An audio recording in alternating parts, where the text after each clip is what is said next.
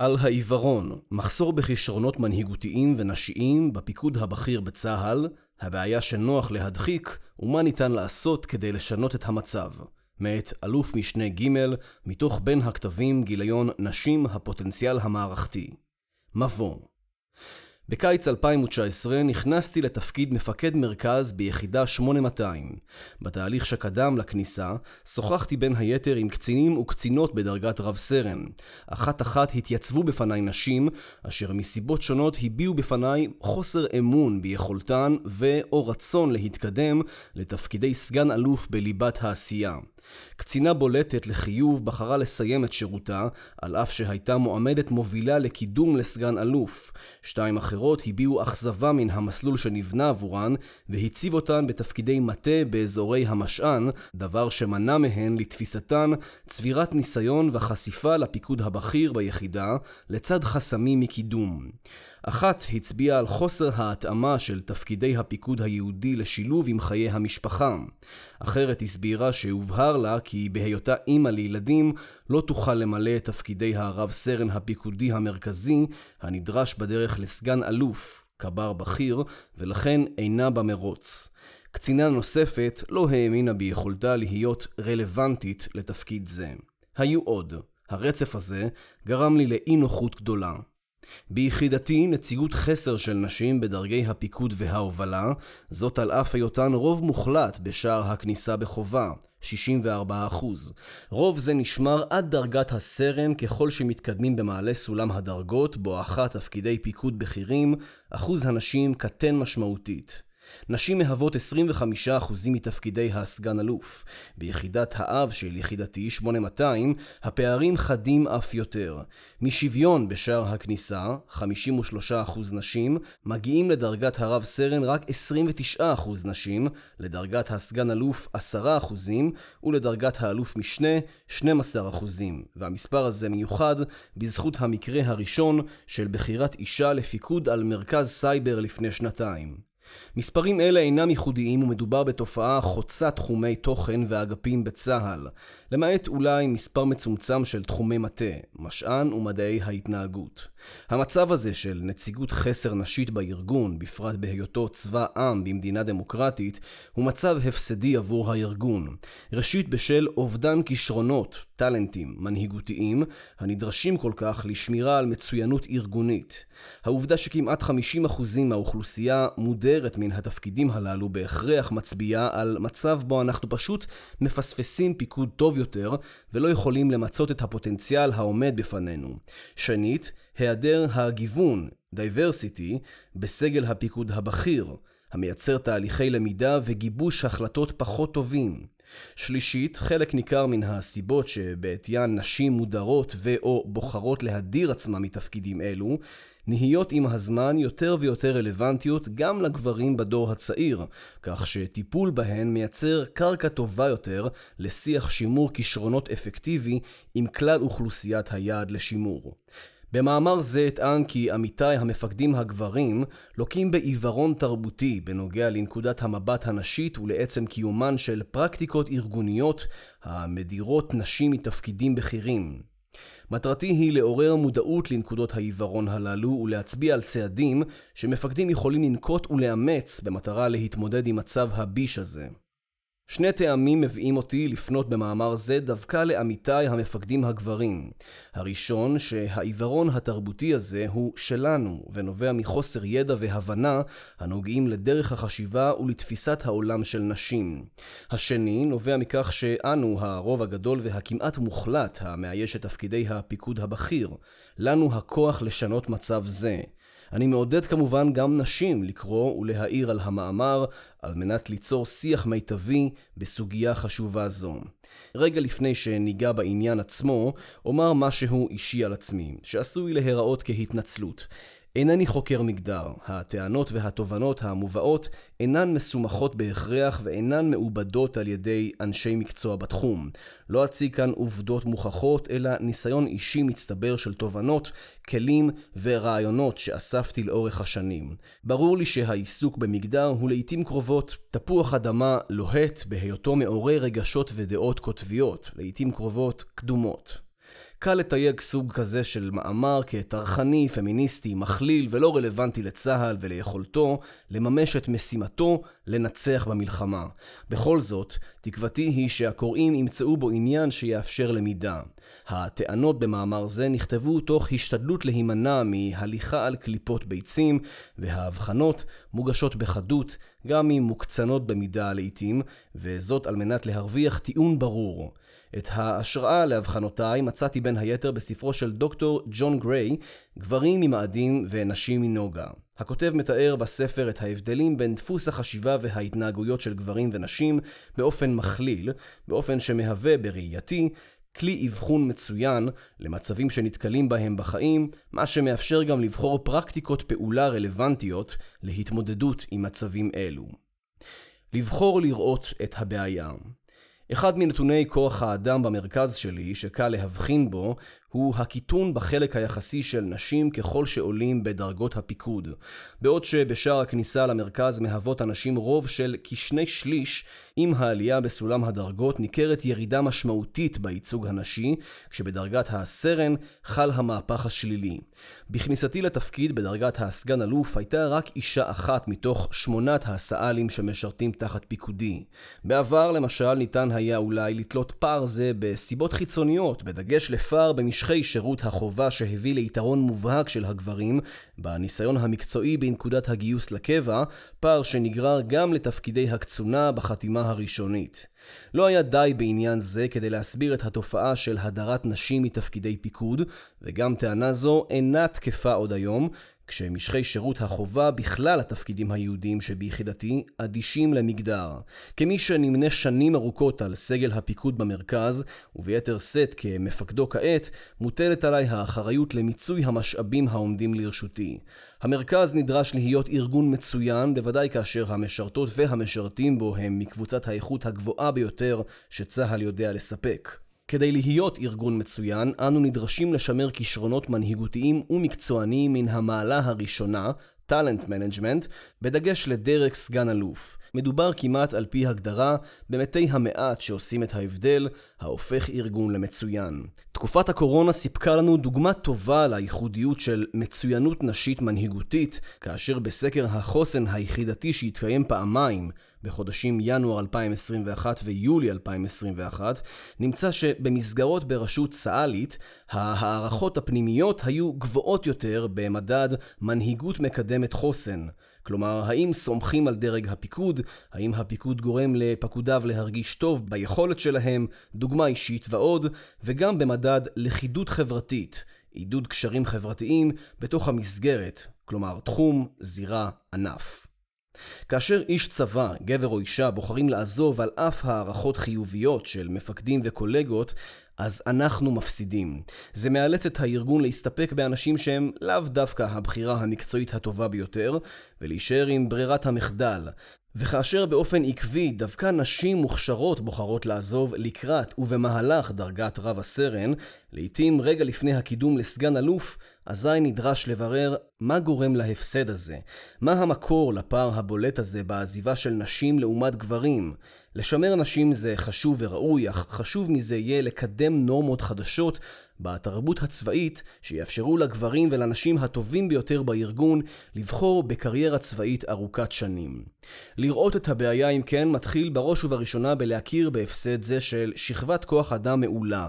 אין זו בעיה מגדרית, השמורה לאנשי משען בלבד או חוקרים אקדמיים של שוויון הזדמנויות, אלא קודם כל שאלה מקצועית כלכלית של המרכז. איננו מטילים ספק בנכסיות הגברים המשרתים בו בתפקידי מפתח, ואין סיבה הגיונית לנהוג אחרת ביחס לנשים בו. הביטוי לראות את הבעיה לא נבחר בכדי. מפקדים גברים נדרשים להשתדלות בנושא. העיוורון של מפקדים הוא תוצאה של חוסר היכרות עם השונות והאחרות של דרך החשיבה ומאפייני ההתנהגות של נשים. ועדיין העיוורון הזה הוא עניין של בחירה. אנחנו יכולים לבחור לראות שאין נשים סביבנו, אנחנו אנחנו יכולים לבחור לראות ולתהות מה יכולות להיות הסיבות לכך, והאם יש לנו דרך להשפיע על זה, ואנחנו יכולים גם להתעלם מכך.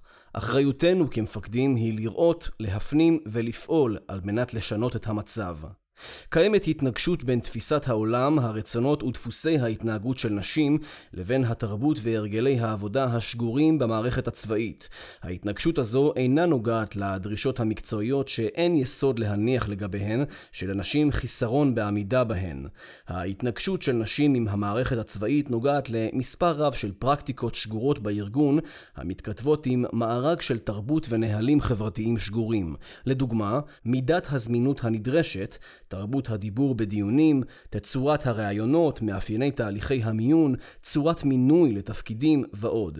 אלו הן פרקטיקות מדירות, תבניות פעולה בארגון שיוצרות באופן שגרתי ונשנה הבדל בין נשים וגברים ומציבות גברים בעמדת יתרון. ההשלכות של פרקטיקות שכאלה ממקמות נשים במקום מוחלש בהשוואה לגברים.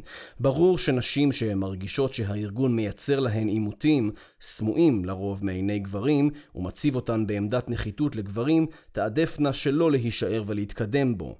במבט לאחור נדרשתי על ידי מפקדיי להתאים עצמי לפרקטיקות מסוימות שלא ערערתי עליהן, כמו למשל עניין הטוטליות והזמינות המלאה. אני שואל את עצמי, האם תמיד זה הכרחי? האם המערכת לא יכלה לאפשר איזון עם חיי משפחה? כיום, אני שואל האם הדרישה הזאת שווה לנו את ההפסד של נשים מוכשרות בתפקידי מפתח? לטפל בעיוורון, נתונים ומדידה, קביעת יעדים, בניית תוכנית עבודה לשוויון מגדרי. ראשית, צריך לראות היכן נשים נתקלות בעימותים מול הארגון הצבאי. זאת נוכל לגלות על ידי מעקב איטי אחר מידת שילובן של נשים בתפקידים שונים בארגון. צעד אבחוני זה מאפשר מודעות מצבית עצמית ומונע נקודות עיוורון ביחס לאפשרות קיומן של פרקטיקות מדירות בארגון וחוסר איזון מגדרי. מעקב אחר נתוני שילוב הנשים בארגון, קיום תהליכי מדידה איטיים ובעיקר קביעת יעדים ארגוניים שניתן לממש, יאפשרו לארגון לשים את הנושא על סדר היום ולכונן תהליך שיבטיח צעדים בכיוון הנכון. זה לוקח זמן. במסגרת סדר היום המגדרי הארגוני נדרשת גם תוכנית עבודה המתמודדת עם הבעיה, הכוללת בנוסף לאותם מופעים חזרתיים של בחינת המדדים שנזכרו לעיל, גם תהליך הנובע מן המיפוי של האתגרים ומן האופן בו נכון להתמודד איתם. ליחידה 8200 הייתה תוכנית כזו, ברמה היחידתית בשנים האחרונות, והמרכז גזר ממנה תוכנית פנימית שלו כחלק מן התהליך האסטרטגי שלו. אגב, ההבנה שעלינו להשקיע במצוינות האנושית ולהדגיש את הבולטות הנשית העכשווית ביחידה, כמותית ואיכותית, הביאה אותנו להטביע דמות אישה בסמל המרכז החדש, שהוצב לפני כשנתיים ומדגיש את ההון האנושי והזהות המקצועית והארגונית. קשיים שמציבה המערכת בפני נשים ודרכים להתמודד עימן. בחלק זה אפרט על אודות הקשיים המרכזיים בהם נתקלות נשים בשירות הצבאי, בדגש לדרגות רב סרן וסגן אלוף. ההכרה באלו מאפשרת לייצר אל מולם פתרונות ופרקטיקות שיצמצמו אותם, יאפשרו תנאי שירות מותאמים יותר, ובתקווה יעודדו אותן להרגיש שייכות יותר ולהמשיך לשרת בארגון. הדרישה לזמינות מלאה של 24/7. פעמים רבות מי שלא יכול או יכולה לעמוד בדרישה הזו נתפס או נתפסת כלא מקצועי או מקצועית. ברור שדרישה זו עומדת בעימות ישיר עם כל מחויבות אחרת. במובן הזה כל גבר וכל אישה עם ילדים עומדים בפני דילמה קשה שלעיתים קרובות היא מיותרת.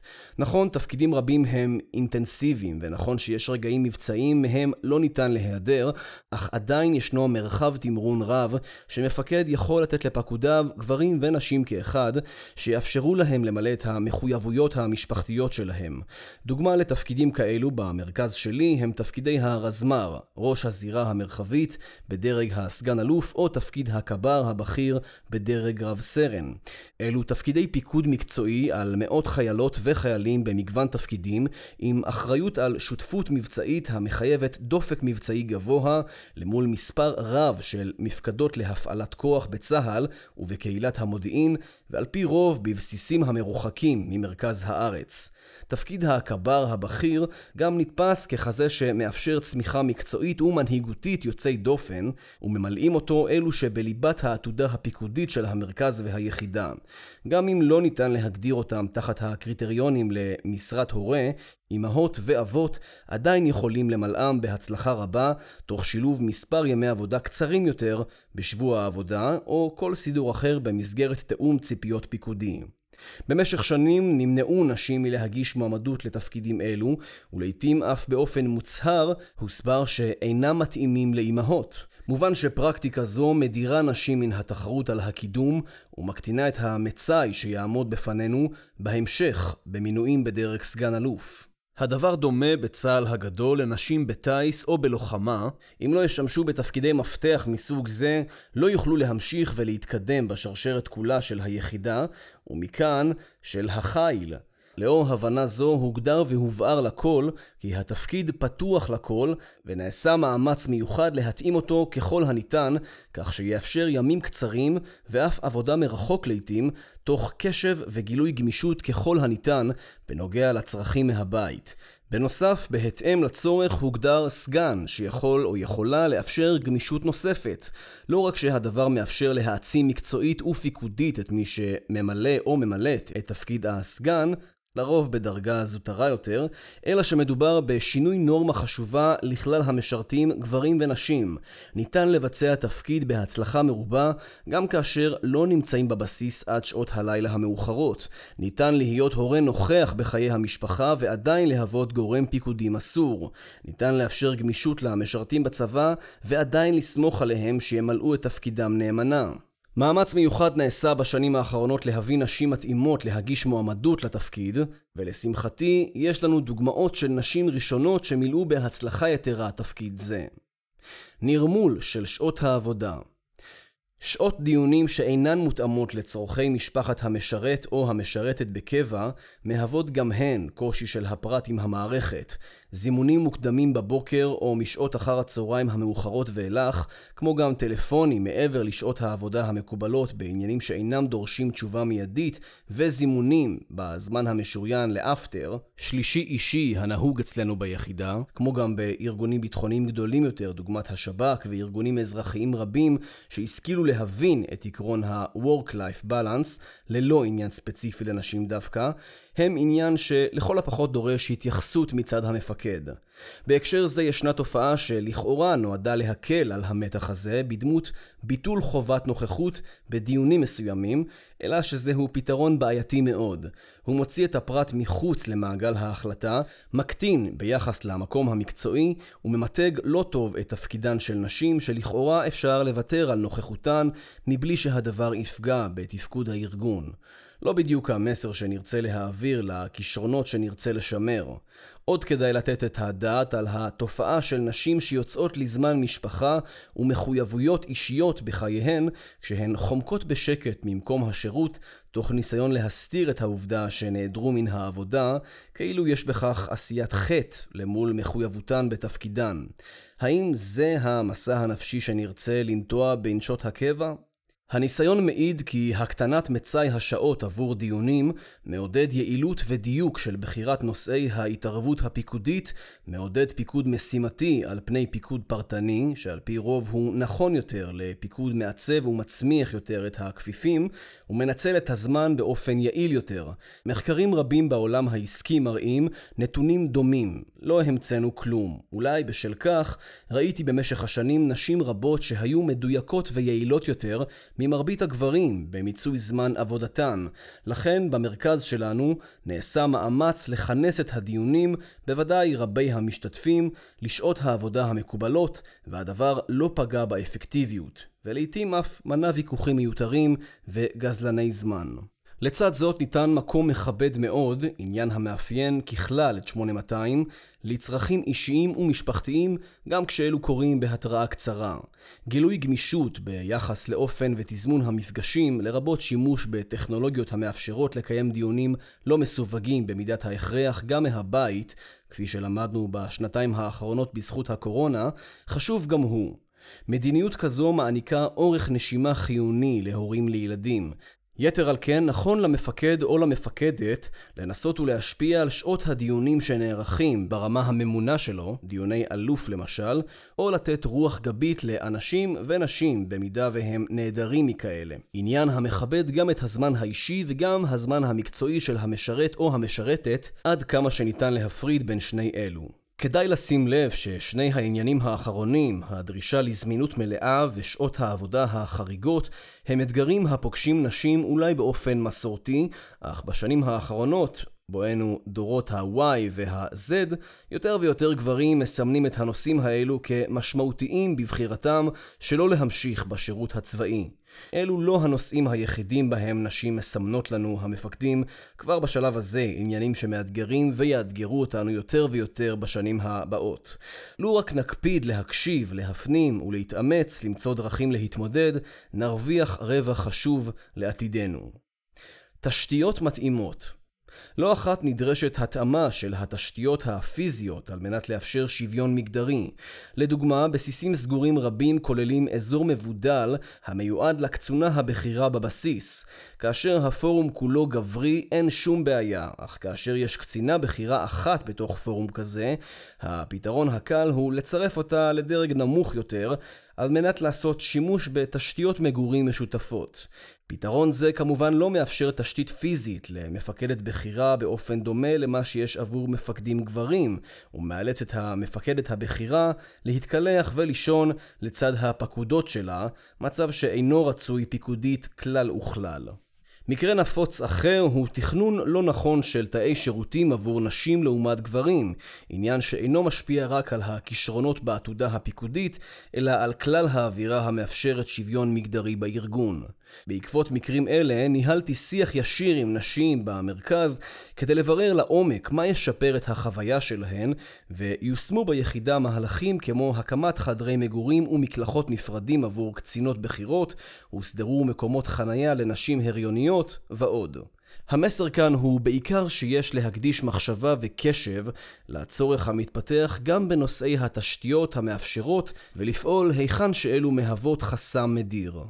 התנהלות בסביבת העבודה, בדיונים ובראיונות.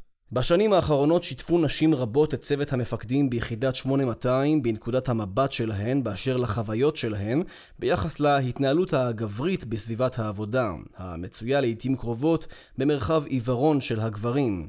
להלן כמה דוגמאות מתוך המשפחה הזאת. תופעת האישה היחידה בחדר.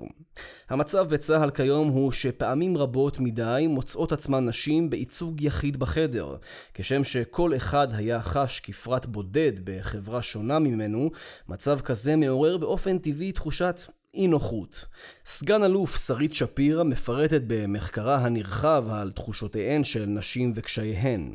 נשים שמוצאות עצמן יחידות בחדר מלא בגברים, עשויות לראות בו מרחב זר ולחוש שלא במקומן, מה שיפגע ביכולת שלהן לבלוט ולהביא לידי ביטוי את הידע המקצועי שלהן. מובן כי יש במצב זה פוטנציאל ללמידה פחות אפקטיבית בדיון. תרבות הדיון הישראלית בכלל, והישראלית הגברית בפרט, היא תרבות די אגרסיבית. חוקי המשחק הם לרוב שנדרש לקחת, לעיתים בכוח, את רשות הדיבור, ולא לקבל אותה. החזק שורד וקולו נשמע.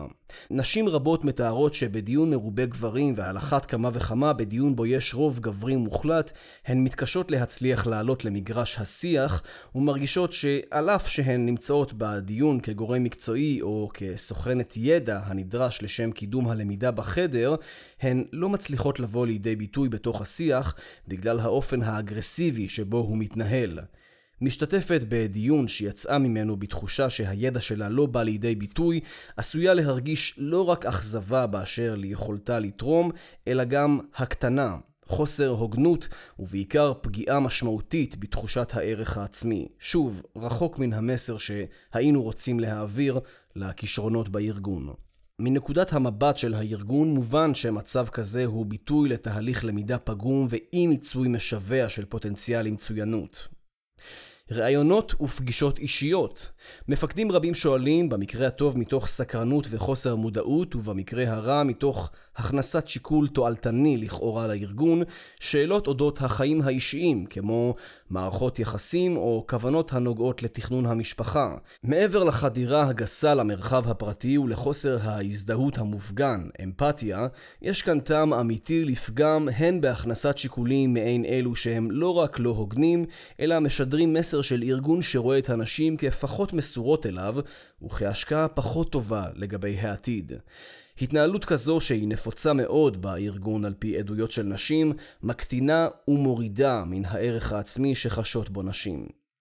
תרבות מדירה ומקטינה, במדורים וענפים בהם יש פיקוד גברי ורוב גברי, לא אחת מתפתחת תרבות המתבטאת בהומור גס ומיני, התייחסות צינית לנשים והדבקת תוויות שמקורן בדעות קדומות עליהן ובהחפצה. לא מדובר בהכרח ביצירת אווירה של הטרדות מיניות, הגם שלעיתים הקו המפריד ממנה עשוי להיות דק מאוד. לעיתים קרובות זה קורה מבלי משים, ותוך חוסר מודעות עמוק לאופן בו הדברים נתפסים מנקודת המבט הנשי. נשית, שגם ככה לא מתחילה כיום מנקודה שווה בארגון בשל מיעוט הנשים בתפקידי ההובלה. נשים רבות ביחידה מעידות על הימצאות דפוסי התנהגות כאלה ביחידה שלהן ועל התחושה הקשה של הניכור וההקטנה שעניין זה מעורר בהן. מודעות לקשיים מן המשפחה הזו יכולה להוות כלי מאוד משמעותי להגדלת היעילות והמועילות של הארגון. מפקד מודע ידאג לנהל דיון בתרבות מאפשרת, לשלוט בנעשה בחדר ולתת ביטוי לכל המזומנים, שהרי אחרת למה בכלל זימן אותם. מפקד מודע יבחין בהיותה של אישה כבודדת בחדר, יוכל לייצר אווירה מאפשרת ולייצר תחושת הכרה והזדהות עם תחושותיה, ואולי אפילו יביע הערכה על ההתמודדות עם מצב אי הנוחות הזה. אדגיש שדרך החשיבה הנשית הזו אינה שגויה ולא נכון לצפות שהאישה תשתנה או תתמודד.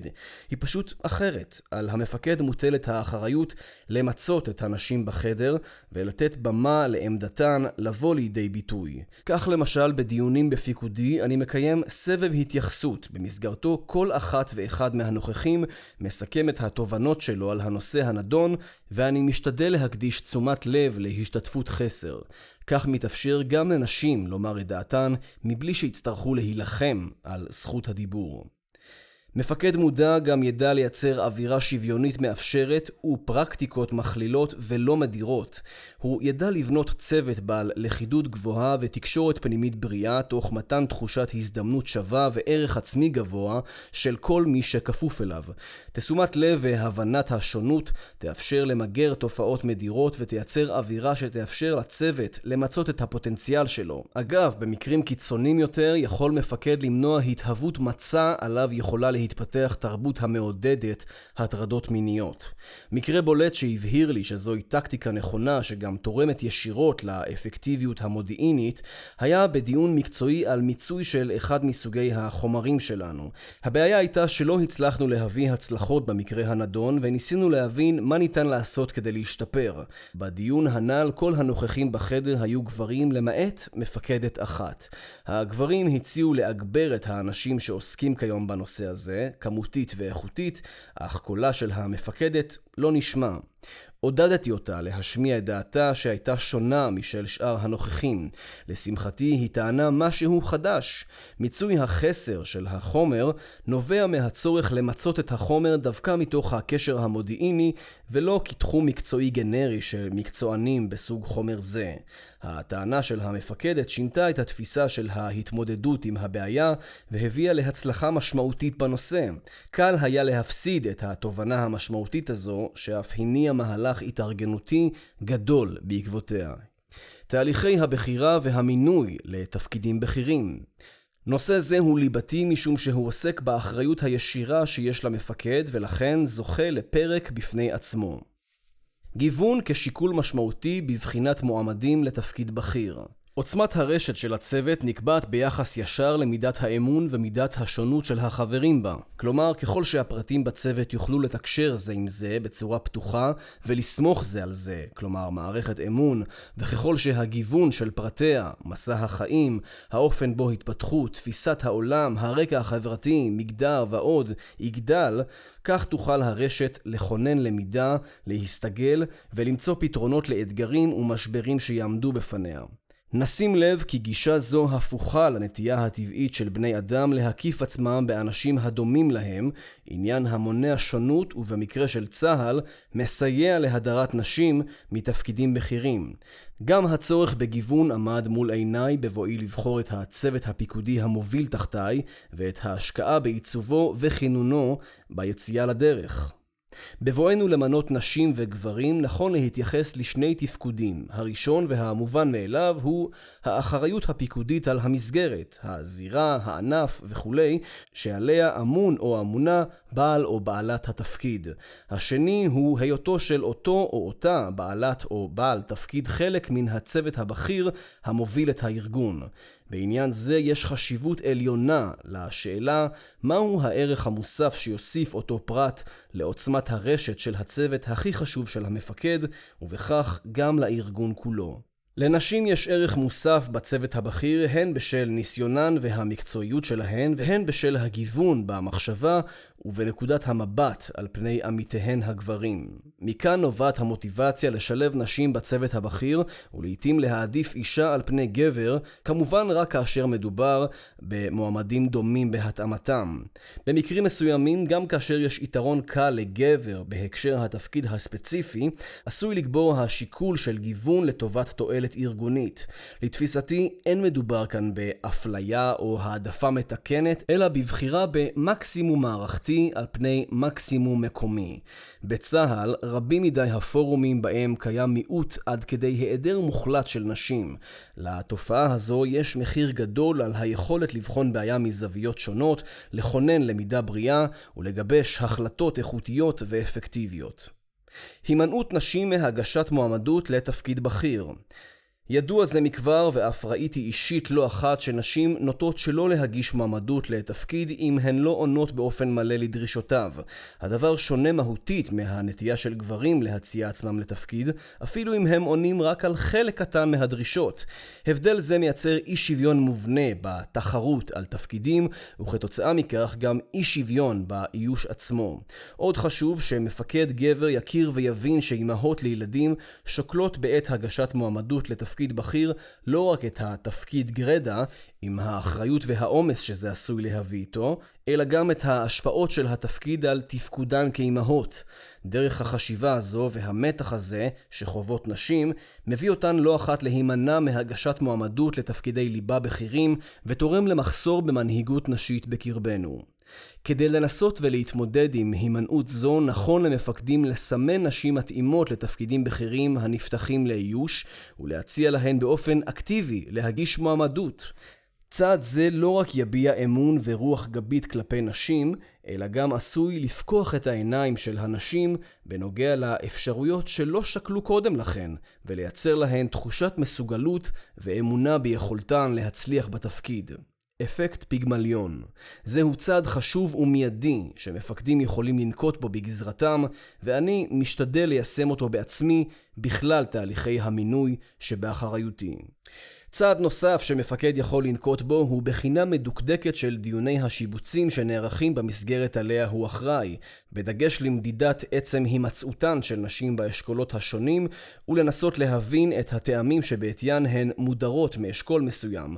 ראוי לבחון האם אנו מחזיקים, גם אם לא במודע, הנחות לגבי אי ההתאמה של נשים לתפקידים מסוימים. האם למשל התפקיד נתפס ככזה שלא מאפשר איזון עם חיי המשפחה?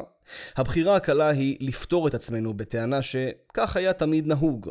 אין הכוונה שנשים חייבות להיות בכל דשב, אך מודעות לנושא תראה מחד גיסה שאכן יש נשים שיכולות וראויות למלא מגוון רחב יותר של תפקידים מן המציאות הקיימת כיום בארגון, ומאידך גיסה תעורר שאלות באשר להגדרת ומאפייני התפקידים עצמם, כמו למשל המחיר האישי שהם גובים והמשמעות שלו על הפרט. ערעור והרהור על אופן יישום התפקיד, גבולות האחריות שלו והחלופות האפשריות הן דרך טובה להימנע מקיבעון ולדעת להשתנות ולהתאים את התפקיד כך שיהיה מיטבי לארגון. היעדר מודלים לחיקוי אחת הנקודות הכואבות ביותר עבור נשים בתפקידים בכירים בצה"ל הינה המחסור בנשים אחרות סביבן. כל אדם הנמצא בסביבה בה באופן מהותי רוב האנשים שונים ממנו, ירגיש תחושה מסוימת של זרות, ואף יעלה שאלות לגבי התאמתו לסביבה הזאת, והאם היא נכונה לו. כאשר אין נשים בתפקידים בכירים, נשים אחרות הנמצאות בנקודת ההחלטה חסרות מודל לדוגמה, המראה כיצד אישה מצליחה למלא תפקיד ליבתי. לשמחתי, במרכז היו מספר חלוצות כאלו בתפקידים ליבתיים לפני שלב הקמת המשפחה. אחריהן כבר היה קל יותר לנשים למלא תפקידים אלה, ובמקביל להקים משפחה, כך שהיום ישנו מודל מציאותי לשאוף אליו. מפקד יכול לחפש נשים שעשויות להיות חלוצות ולתת להן תמיכה אישית שתאפשר להן להתוות דרך חדשה. לא רק שהדבר מסייע כאן ועכשיו, אלא יש לראות זאת כהשקעה חיונית לעתיד. בראייתי, ישנה חשיבות לרגישות רבה באשר לנשים חלוצות כאלו. מוטלת עליהן משימה פורצת דרך, תוך סיוע והדרכה למפקדים בארגון, להבין מה נדרש עבורן ועבור נשים אחרות כדי להצליח. זה לא תפקיד שהן בוחרות לעצמן, אלא תפקיד שמוטל עליהן מעצם המצב הלא מאוזן הקיים, ומן הצורך של המפקדים להיעזר בהן לשם כך. חשוב לקיים עם אותן נשים שיח פיקודי, ולבקש את עזרתן בהכוונה באשר לנדרש להן על מנת להצליח, לבקש את רשותן להיעזר בהן כפורצות דרך וללמוד מהן באשר לתחושותיהן ונקודת המבט שלהן במיקום זה, ובוודאי שלא לקחת את העניין הזה כמובן מאליו. תכנון מסלול שירות מאוזן וניהול קריירה נקודה זו משמעותית מאחר ונשים מתמודדות עם אי ודאות הנובעת משילוב הקריירה עם ההתפתחות המשפחתית. ככל שכמערכת נשכיל לבנות עבורן מסלול פיתוח בהיר, פרטני, אישי, לא מגדרי, הן תוכלנה להתמודד טוב יותר עם האתגרים בה. בהקשר זה, צעד מאזן נוסף הוא מסלול שירות בו יש תפקידים אינטנסיביים ותפקידים עורפיים לסירוגין. כך למשל, אחרי תפקיד של ראש זירה מרחבי, נרצה לאפשר שנת לימודים לתואר מתקדם, או לעבור לתפקיד של ראש זירה עורפי, שנבנה כתפקיד סגן אלוף שני, המאפשר שעות עבודה נוחות יותר, ומתקיים בהגדרה בבסיס פתוח. תכנון מסלול שירות כמסלול ניהול קריירה לאורך מספר תפקידי התפתחות מאפשר גם לתאם ציפיות וגם למצוא את האיזון הנדרש לאורך זמן ולתת כך מקום גם לתפקידים אינטנסיביים יותר מדי פעם. מודל הקבע הצעיר, מודל 2016, והשלכתו על נשים בשירות. במודל הקבע החדש מקובע שער לקידום בתום 14 שנות קבע, ללא עתודאים, מה שמציב אותו בסביבות גיל 34. על פניו מדובר בשלב חשוב והכרחי המאפשר למצות את הטובות והטובים ביותר בארגון ולקדמם, ומנגד, לשחרר את מי שאינו או אינה מתאים או מתאימה עוד. אך עדיין יש למודל החדש השלכות שונות על נשים לעומת גברים. השנים הקודמות לשער הקידום הן לרוב השנים של הקמת המשפחה, של לידות וחופשות לידה. בשנים האלה נשים ניצבות בפני מלכוד בלתי אפשרי. הן נדרשות להוכיח מקצועיות ולבצע מספר מגוון של תפקידים שיכינו אותן לדרגה הבאה, עם מינימום של היעדרויות והפרעות לשגרת הפעילות. כל זאת במקביל לשנים הראשונות של הקמת המשפחה, הדורשות יותר שעות וכוחות, אולי מכל תקופה אחרת בחיים. נכון, גם גברים עלולים להיות במלכוד הזה, אך גבר לא חווה הריונות ולידות, ומרבית הגברים גם לא לוקחים חופשות לידה. אז מה עושים? הרי ברור שבנקודה של שער הקידום גבר לרוב ייתפס כבעל ניסיון מקצועי רב יותר ויציג רזומה עם מספר גבוה יותר של תפקידים מאישה באותו גיל. נדרש שינוי תפיסה. לראות בעצם הבחירה בכניסה לתהליך הריון, לידה ובוודאי בהתמודדות עם אלה כחוויות חיים בעלות ערך מוסף. חופשות הלידה הן לא בזבוז והן לא נטל על המערכת. מפקד יכול לבחור לראות בכניסה לתהליך זה שיש בו כל כך הרבה אי ודאות אישית ופיזיולוגית כערך, המסמל בגרות, תעוזה והתפתחות של חוסן מנטלי. תכונות אופי וניסיון חיים בעלות משקל חיובי מאוד בהתאמה לתפקיד פיקודי מנהיגותי בכיר. ניהול חיי משפחה לצד קריירה דורשים יצירתיות, אורך רוח, רגישות ועוצמות נפשיות שלא נופלות מניהול מבצעים רגישים, פיקוד על חיילים והתמודדות עם מצבי לחץ. כישורים אלה יקרים וחשובים לארגון הצבאי, ואל לנו להתעלם מהם. אימוץ של נקודת מבט מחדשת כזו מצד מפקד יכולה להיות המפתח להסרת המלכוד שנשים עומדות בפניו. משקלו של ניסיון חיים כזה כנראה לא נופל ואולי אף עולה על משקלו של ניסיון בתפקיד מקצועי נוסף ברזומה של המועמד או המועמדת לקידום. תפיסה שכזו יצרה במרכז אווירה חיובית מספיק שנשים הרגישו בנוח אף לדווח על עניינים אינטימיים כגון הריון בשלב מוקדם מאוד, על אף שאינן מחויבות לכך. אני מרגיש גאווה גדולה על הפתיחות שנוצרה ועל הביטחון של נשים שבשורה מרגשת כזו תתקבל בעין יפה ולא כעול על המערכת. תפקיד הקבר הבכיר, כדוגמה לתהליכי התאמה לשיבוץ נשים בתפקיד בכיר.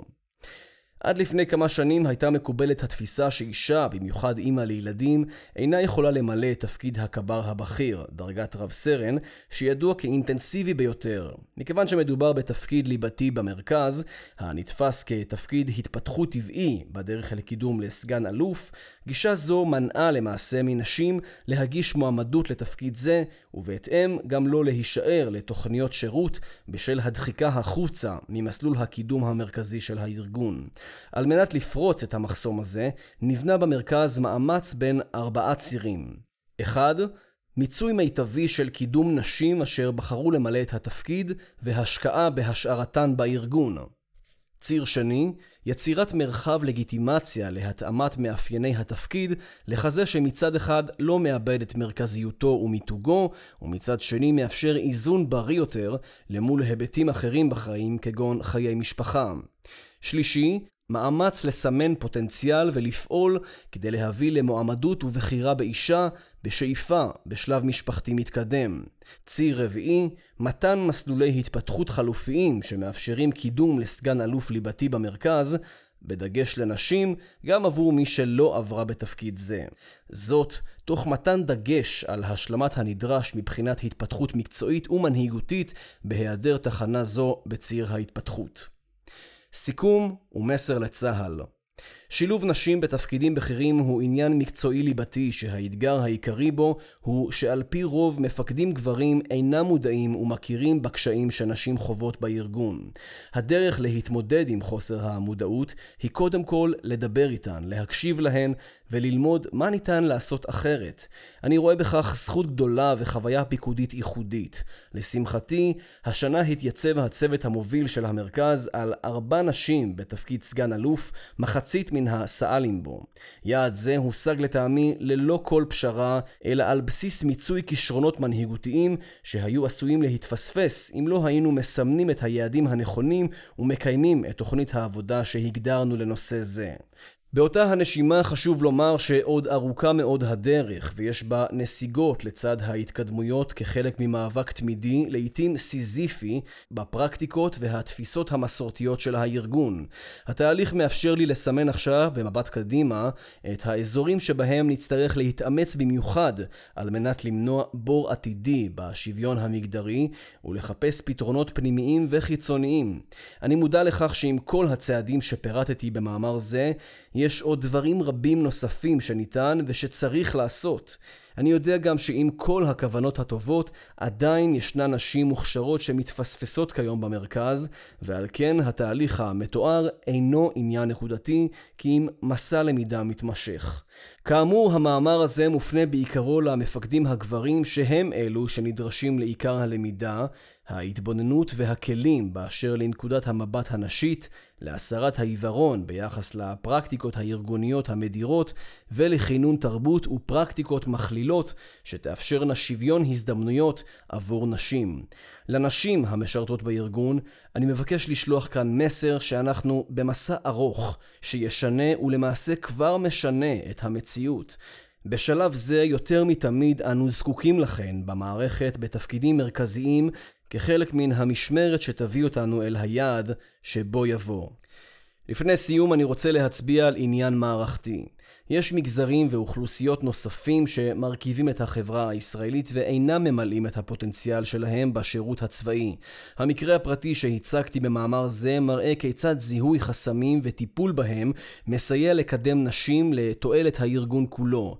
באופן דומה, מפקדים צריכים להסתכל סביבם ולראות אילו עוד קשיים המערכת מציבה למשרתים או למועמדים לשירות בה. עלינו לנצל בחוכמה את המשאבים שברשותנו, ולעיתים חבואים מן העין, לא רק לדרוש את הטובות והטובים ביותר, אלא לדעת להכשיר ולטפח מצוינות לאורך כל שלבי השירות. לעודד שיח ולהקשיב לדברי הקצונה הצעירה. שימור של כוח אדם איכותי תלוי בכך שנפקח את העיניים, האוזניים והלב. את המשפט האחרון במאמר אני מבקש להקדיש לסרן אור גליק, שבלעדיה כנראה לא היה רואה מאמר זה אור, ולכל אותן נשים מנהיגות בסביבתי לאורך השנים, אשר לא חסכו ממני ביקורת, חלקו עמי והאירו את שהתקשיתי לראות ושמהן למדתי את מה שניסיתי לשתף כאן.